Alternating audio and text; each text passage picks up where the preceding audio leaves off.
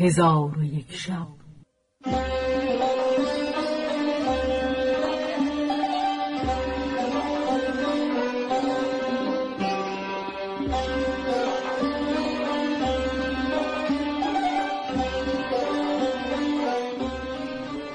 داستانهایی برآمده از ژرفای تاریخ و تمدن و فرهنگ مشرق زمین.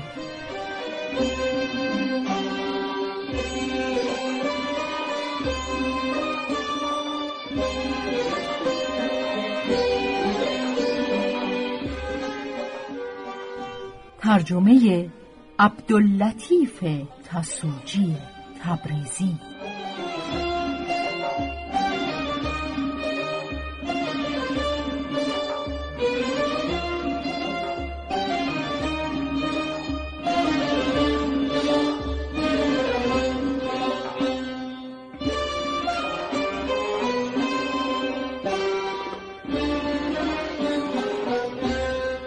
چون شب چهل و ششم برآمد.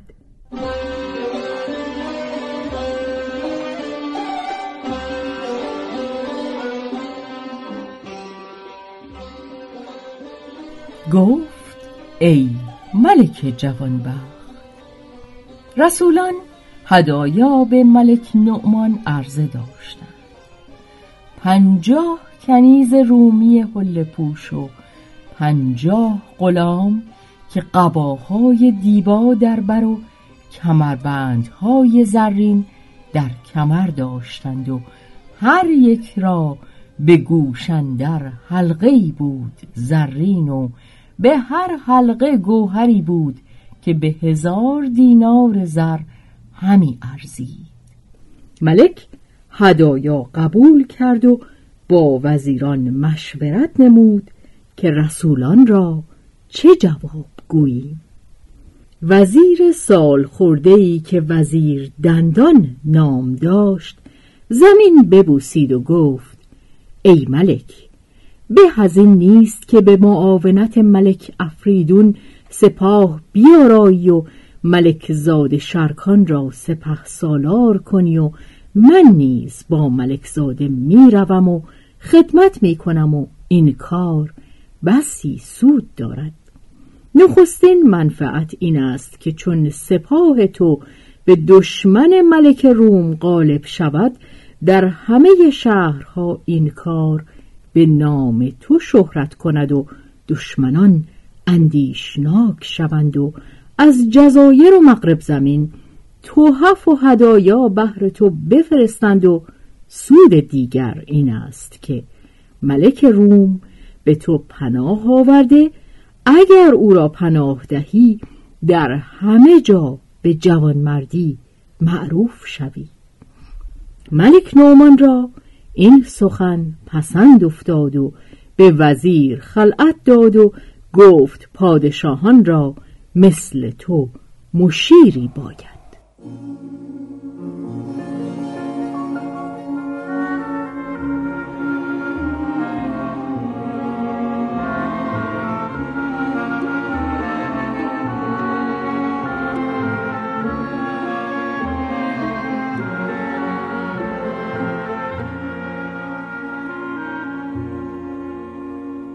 پس ملک نومان پسرش شرکان را بخواست و او را از خواهش رسولان و اشارت وزیر دندان آگاه کرد و او را بسپرد که سلاح جنگ فراهم آورد و سفر را آماده شود و ده هزار مرد کار از سپاهیان بگزیند و با وزیر دندان مخالفت نورزد.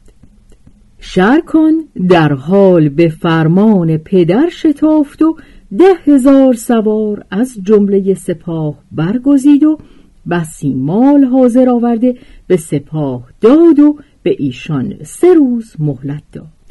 لشکریان زمین بوسیده از آستانه بیرون شدند و به تهیه اسباب سفر مشغول گشتند و شرکان نیز به قصر آمده اسلحه جنگ فراهم آورد و به استبل رفته اسبان کوه پیکر به در آورد. چون روز چهارم شد ملکزاده با سپاهیان در خارج شهر نزول کردند و ملک نومان نیز بهر وداع پسر به خارج شهر بیامد و هفت خزینه به ملکزاده بزل نمود و رو به وزیر کرده شرکان و لشکر را به دو سپرد و به سوی شهر بازگشت. شرکان سپاه را ملاحظه کرد. ده هزار جز طبعه و لحقه حاضر بودند. پس تبل کوچ بزدند و شیپور بدمیدند و رایات برافراختند.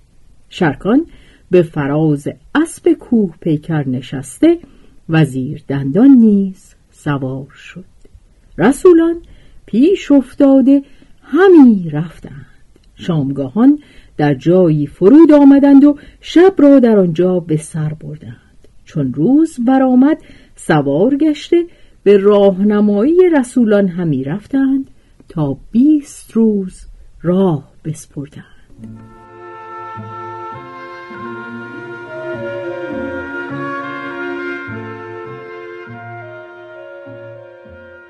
روز بیست و یکم دو سپاس از شب رفته به مرغزاری رسیدند.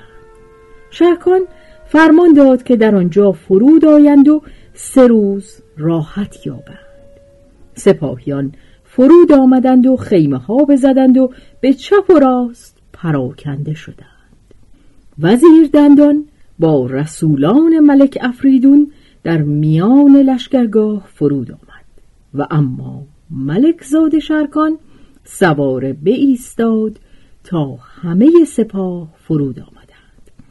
چون آن سرزمین سرحد روم و مملکت دشمن بود ملک زاده لگام اسب سست کرده در اطراف موکب همی گشت و همی خواست که پاسبانان بگمارد تا اینکه چهار یک شب بگذشت. شرکان مانده گشت و خواب بر او چیره شد. در خانه زین خوابش برو بود و اسب او را به سوی بیابان برد. نیمه شب به بیشه رسید که درختان انبوه داشت و شرکان بیدار نشد تا اینکه اسب شیهه کشید و سم بر زمین کوفت. آنگاه ملک زاده بیدار گشت و خیشتن را در میان درختان یافت و ماه را دید که تاله گشته و پرتو آن جهان را فرو گرفت.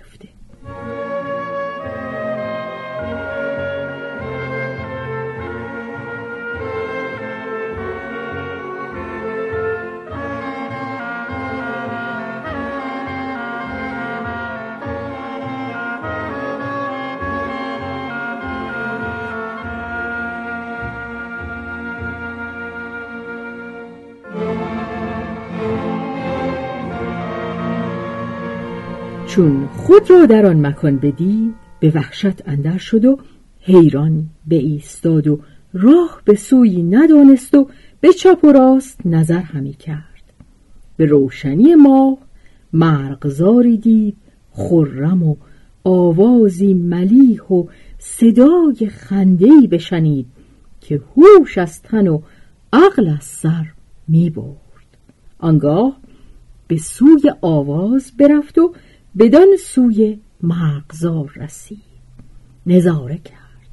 در آن مکان نهرهای روان و درختان سبز و مرغان نغم سنج دید. بدانسان که شاعر گفته تبل عطار است گویی در میان گلستان. تخت بزاز است گویی در میان لالزار از زمین گویی برآوردند گنج شایگان. در چمن گویی پراکندند در شاهوار. پس شرکان نظر کرده در آن مکان دیری و در پهلوی دیر قلعه ای دید که سر به آسمان میسود و در میان دیر نهر آبی روان بود که به سوی مرغزار همی آمد و در آنجا ده تن کنیزکان ماهروی دوشیزه دید که خیشتن را به زیورهای گران آراسته اند و در حسن و دلبری چنانند که شاعر گفته اینان مگر ز رحمت محض آفریده اند؟ کارام جان و مونس دل نور دیده اند. لطف آیتی است در حق ایشان و کبر و ناز. پیراهنی است بر قد ایشان بریده اند. رزوان مگر دریچه فردوس باز کرد کین به ساحت دنیا خزیده اند.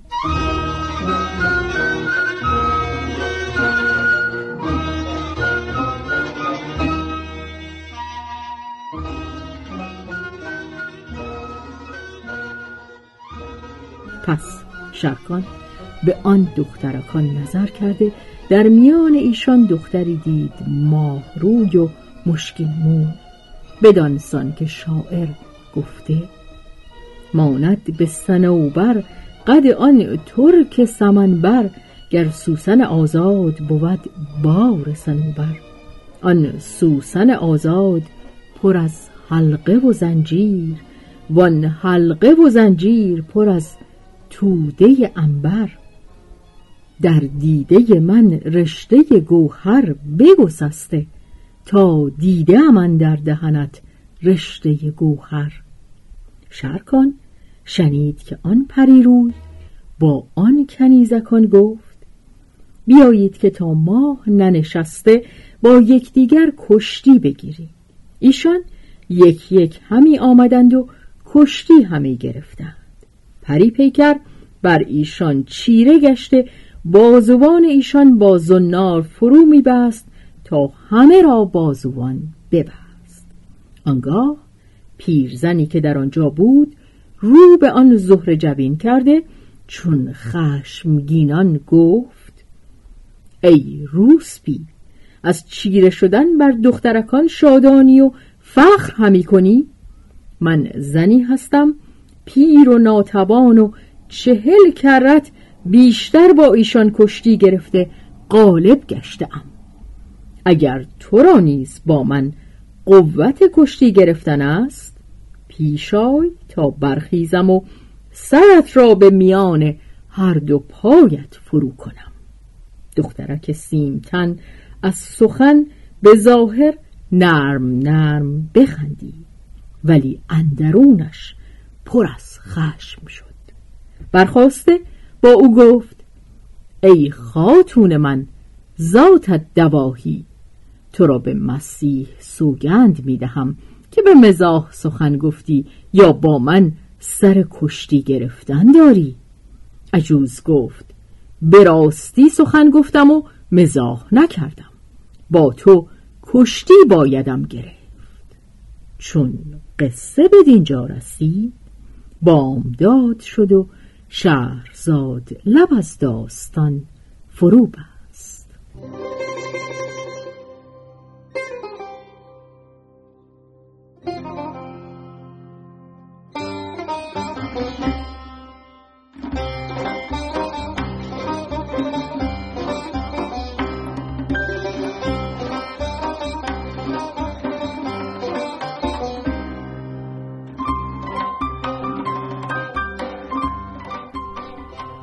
به روایت شهرزاد فتوهی.